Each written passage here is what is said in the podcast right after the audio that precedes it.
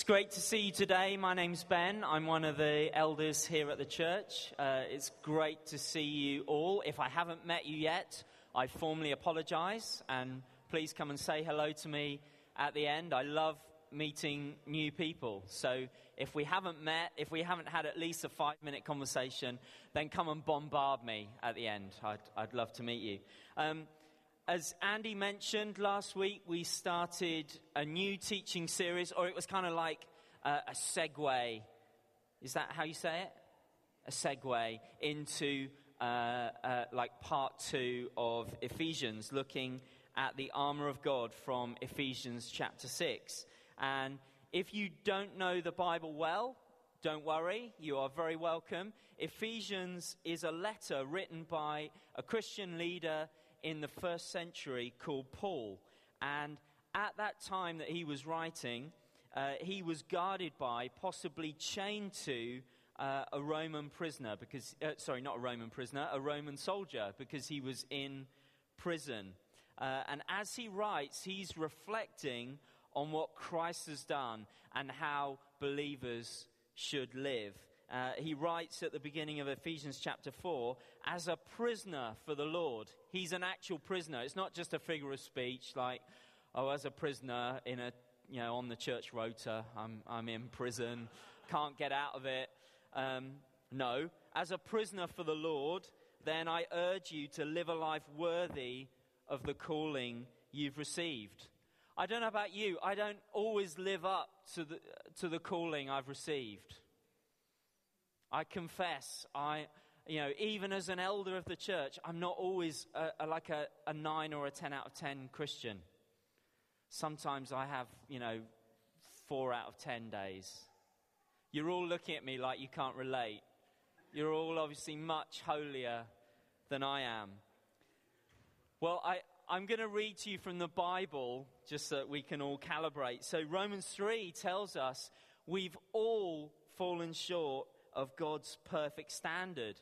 And in verse 10 of Romans 3, which is another letter written by Paul, he quotes from Psalms 14 and 53. And it's bad news, I'm afraid. He says, There is no one righteous, not even one. There is no one who understands. There is no one who seeks God. All have turned away. They have together become worthless. There is no one who does good, not even one. You're glad you came this morning, aren't you? I'm starting with the good news. I'm, you know, it's just these, we, we like to go for these feel good, upbeat messages. It doesn't sound very good, does it? But before you all get too downhearted, it's not a hopeless situation. Andy helped us last week and told us that we are in a battle, a battle for our souls and our lives, but we're not fighting a losing battle although sometimes we can feel that way. We've actually been given the tools to be able to fight and win. And the outcome matters for you and I, it matters for the sake of the gospel, and it matters for the people around us.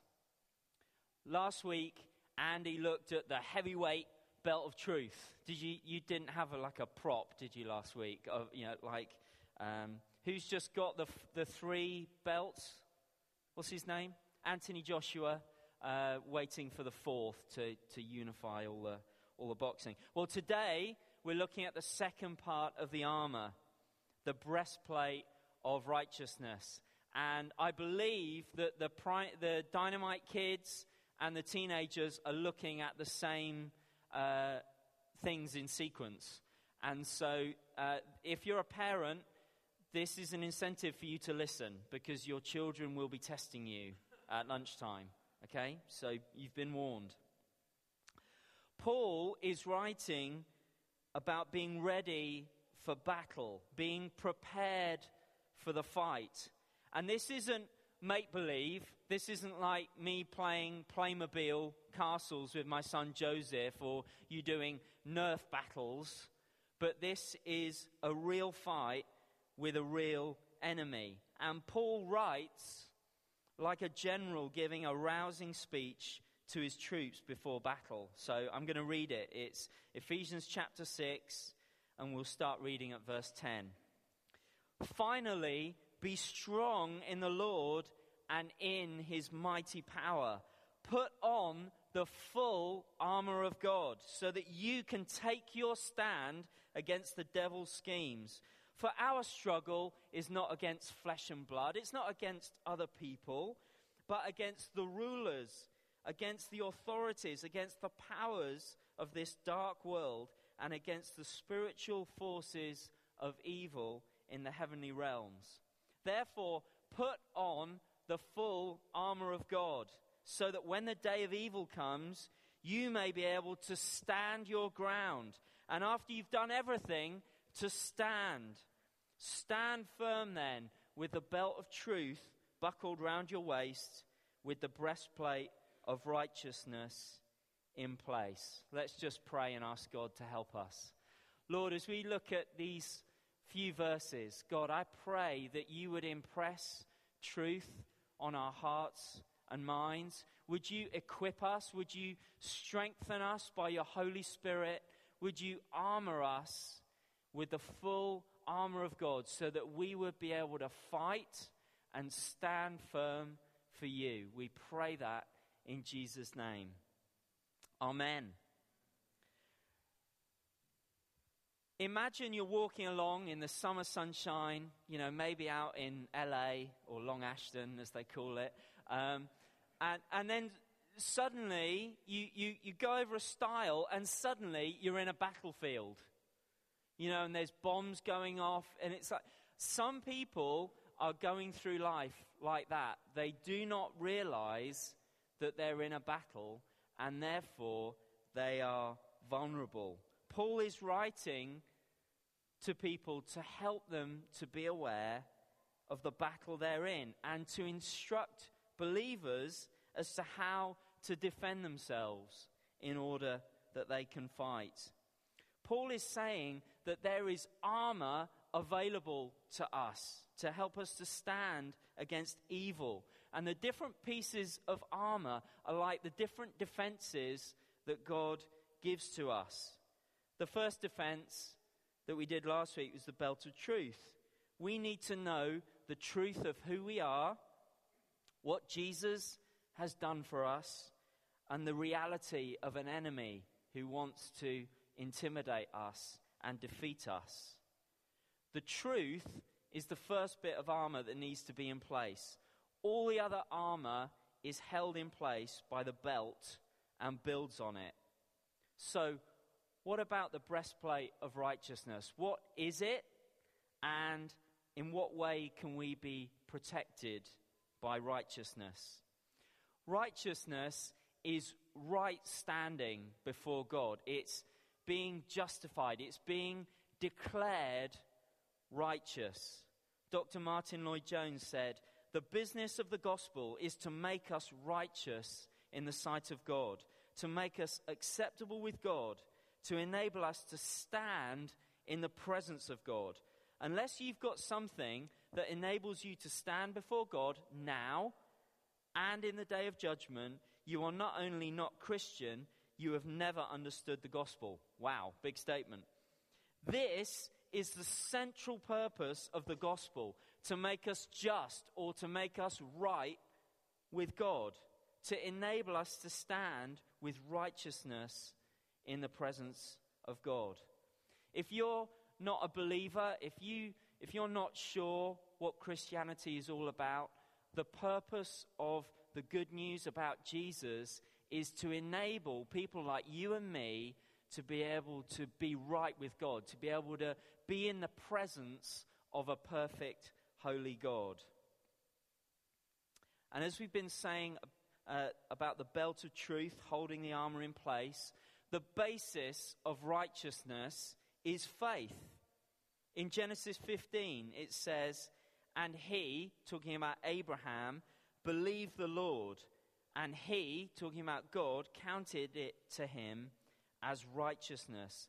Abraham was viewed by God as righteous, as acceptable, because he believed in God, because he'd put his faith in him.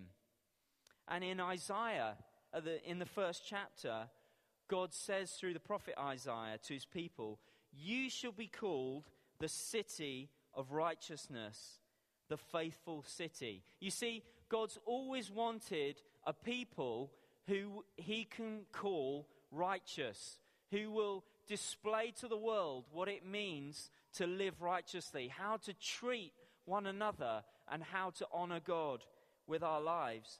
But if you've ever read the Old Testament, you know they keep getting it wrong.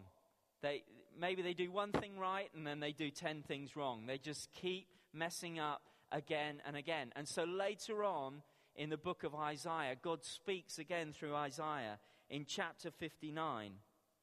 And I think Paul may have had these verses in mind when he writes about the armor of God. I'm reading from the New American Standard Bible, and it's talking about the state of God's city, Jerusalem. It says this in Isaiah 59, verse 14 Justice is turned back, and righteousness stands far away. For truth has stumbled in the street, and uprightness cannot enter. Yes, truth is lacking, and he who turns aside from evil makes himself a prey. So even if you try and do the right thing, you're just going to get jumped on. Now the Lord saw, and it was displeasing in his sight that there was no justice. And he saw that there was no man, and was astonished that there was no one to intercede.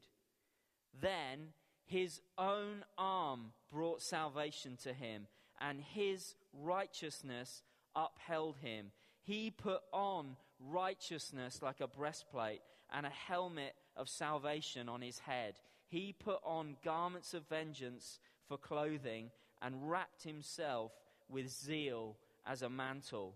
When there was no hope, no justice, no righteous person, no one to intercede, God Himself went into battle for us. He sent His own Son, Jesus, to win salvation for us, to do the thing that we could never do, to win and earn what we could never earn or deserve.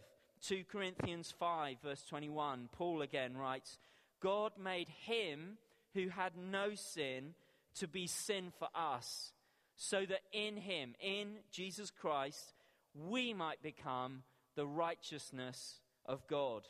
On the battlefield of the cross, a great exchange took place.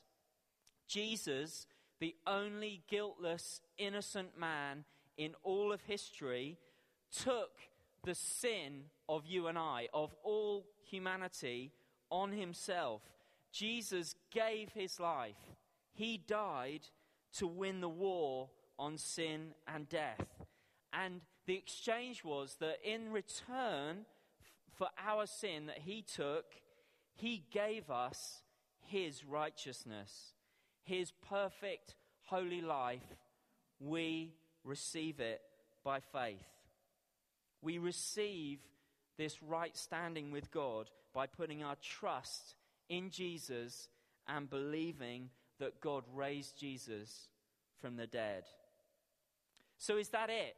Does that mean if you've put your trust in Jesus, then you've got righteousness and there's nothing else to do? We'll come back to that question in a minute. Have you ever tried to be really good?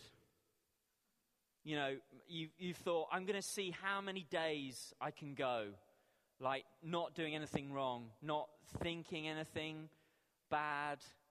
Uh, some of you look very serious. maybe, maybe you've never, you may be deceiving yourself that you've never done anything wrong, but you have, in fact. I'm, I'm, I'm probably in the kind of lasting a few minutes or maybe a few seconds category of, of trying to do the right thing. But inevitably, however long you go, you mess up, don't you? Jesus uh, talked about the Ten Commandments uh, in the Sermon on the Mount in Matthew chapter 5. And he raised the bar somewhat. So rather than just, you know, honor your father and mother and you shalt not murder, he says, if you even hate someone in your heart, then it's like you've murdered them. So it's like, whoa, this is a pretty high standard. Paul isn't saying wear your own righteousness like a breastplate. Also in Isaiah 64, verse 6, it says, All our righteous acts are like filthy rags. That's what they amount to. It's not much of a breastplate. It's like walking into battle kind of with tissue paper wrapped around you. You are going to get cut down in seconds. No, Paul is saying, put on the righteousness of Christ. Live within the security of faith in what he's done for you. That despite your performance, despite your best attempts and your grievous failures, you are armored in the perfect righteousness of Christ. We are in Christ. That's what Paul has been saying again and again through the whole letter of Ephesians. Paul, when Paul talks about put on the full armor of God, he uses the word enduo, from which we get the English word endow. And that means to give or provide with a quality or an ability or an asset. God provides us with strength and armor to put on. He endows you with his righteousness to guard you from all your unrighteousness and all unrighteousness in the world. Jesus himself is our righteousness. When God looks at you, he sees the righteousness of Christ. When the devil accuses you, you can say, uh uh, no, don't look at all the things I've done wrong. Don't look at my failures. Look at Jesus. Look at his perfection. That's now what is mine by faith. That's my legal standing before God.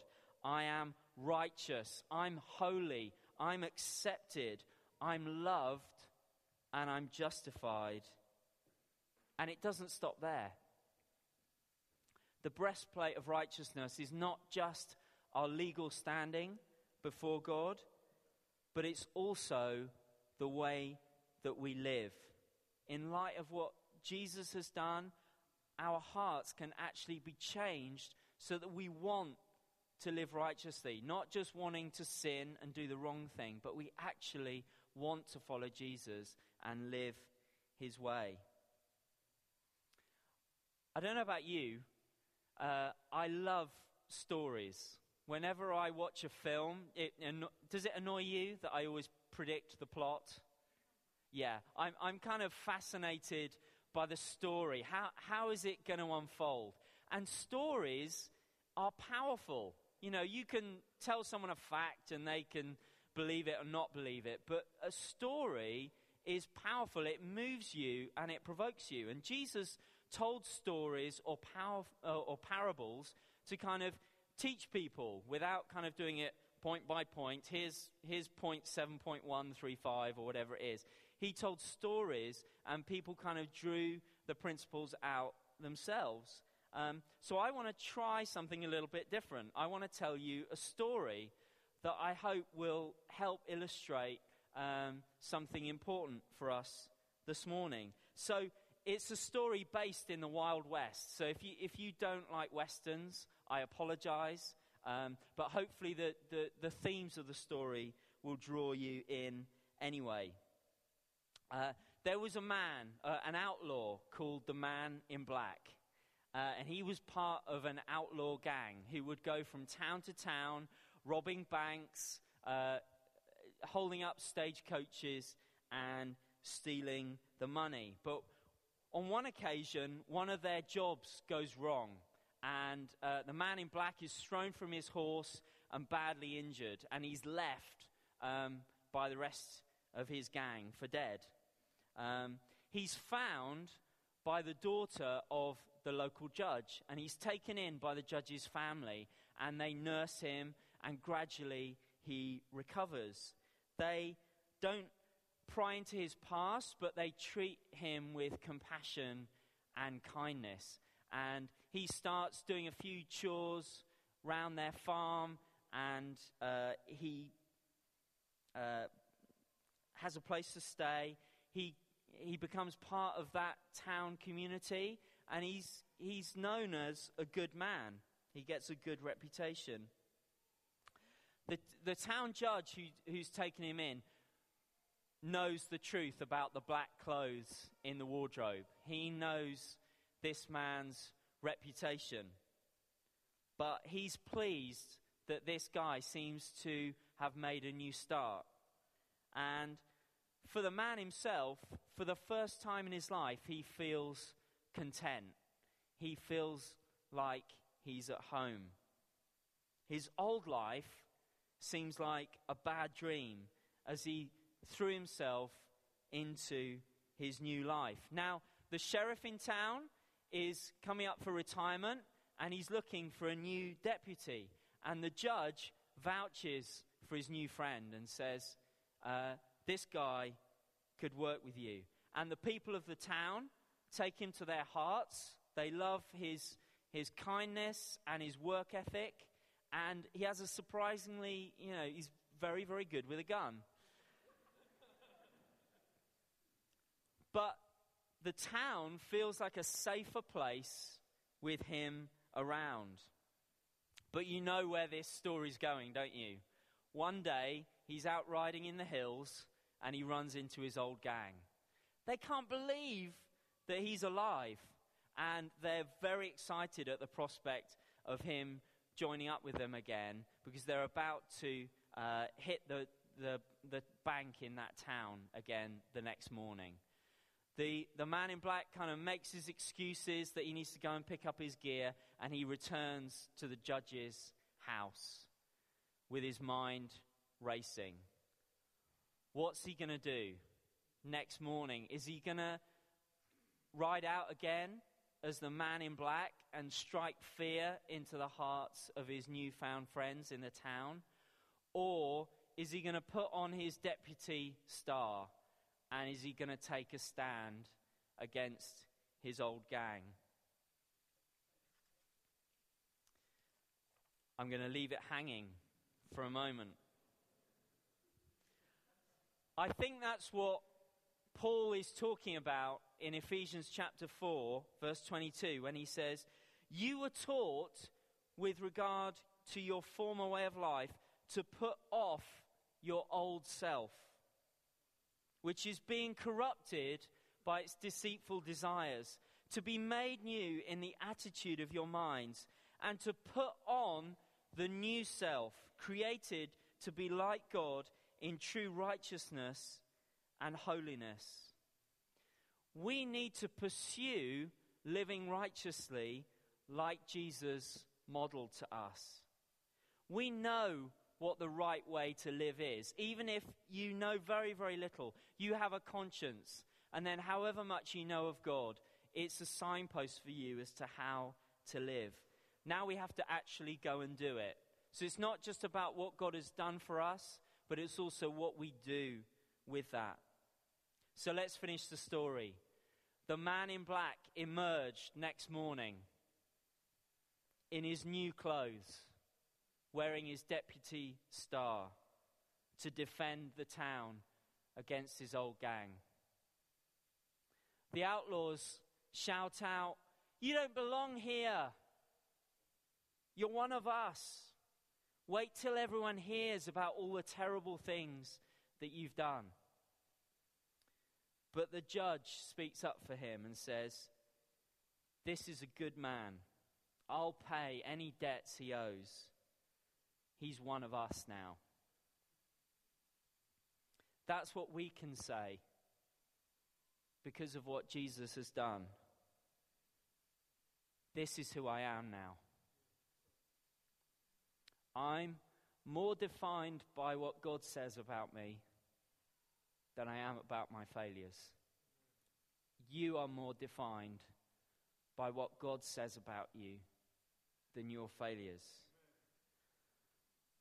And conduct flows from identity. So, how we live flows from who we think we are. If you think you're bad, then guess what? You'll behave badly. Sadly, so many children are treated that way. They are, they're told they're no good.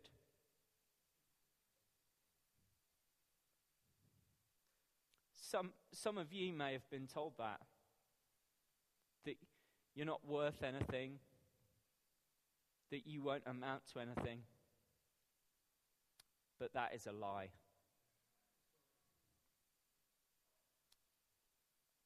And what God speaks over each one of you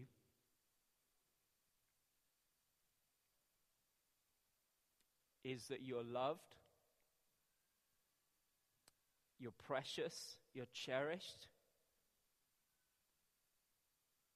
and through Jesus, you're accepted by God.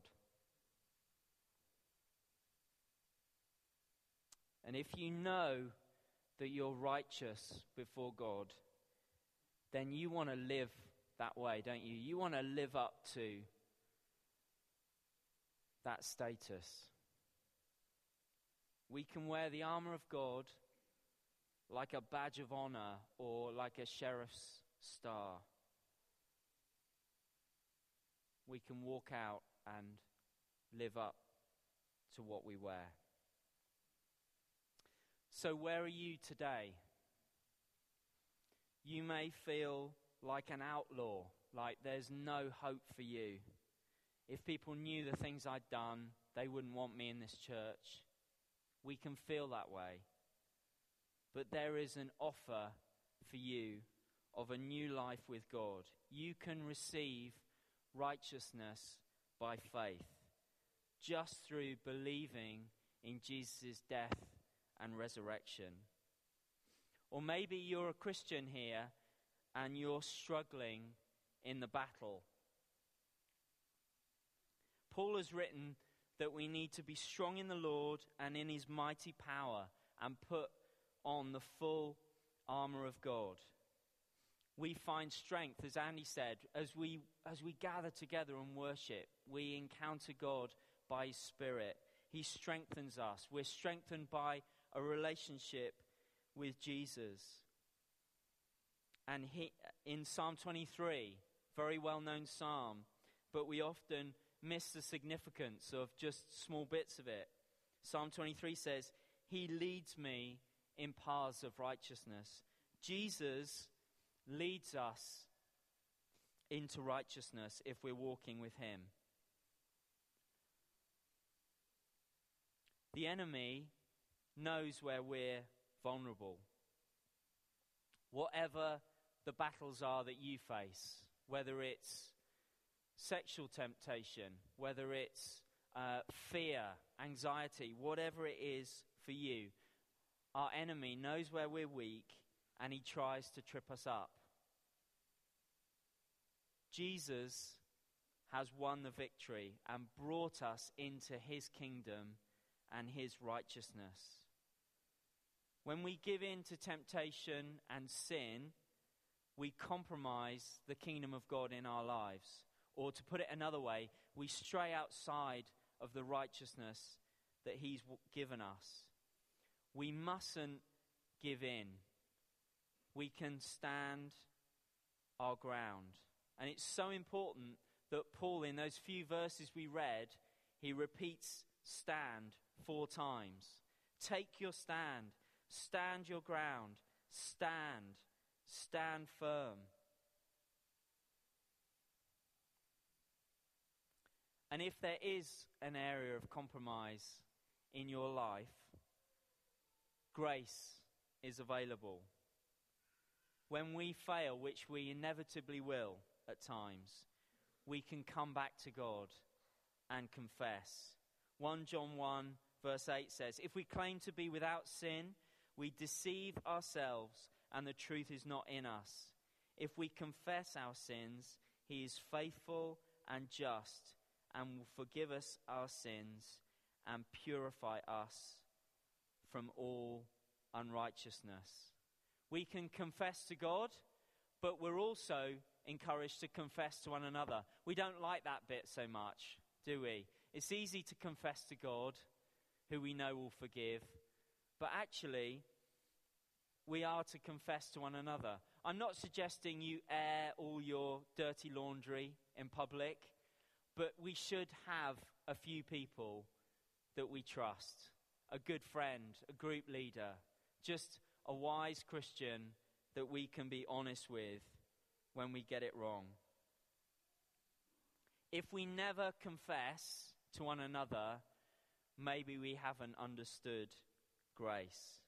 Grace means we don't have to project an image of righteousness, but we can be humble and honest about our failures.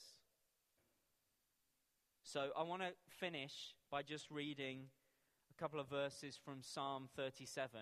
As homework, I recommend, if you believe in homework, I recommend you read the whole of Psalm 37. I found it so encouraging uh, as I was preparing for this, but I'll just read you two verses verses 5 and 6. Commit your way to the Lord, trust in him, and he will do this.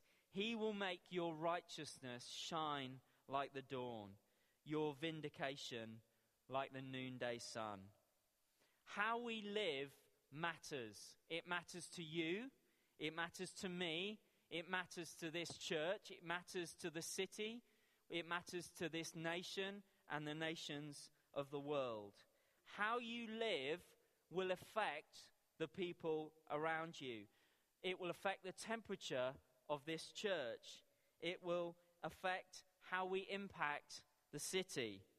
If we don't stand our ground, we may hinder unintentionally the advance of God's kingdom and the progress of the gospel. God's going to advance his kingdom anyway. He doesn't need us. But let's not be an obstacle or a barrier to what he's doing. We're in a battle for us and for the people we want to reach. Let's not put on a pretense of righteousness, trying to pretend that we're more holy than we actually are. Let's put on the righteousness of Jesus, humbly confessing our sins, receiving forgiveness, and standing our ground, the ground that Jesus has won for us. Can we stand together? And if the band could come back.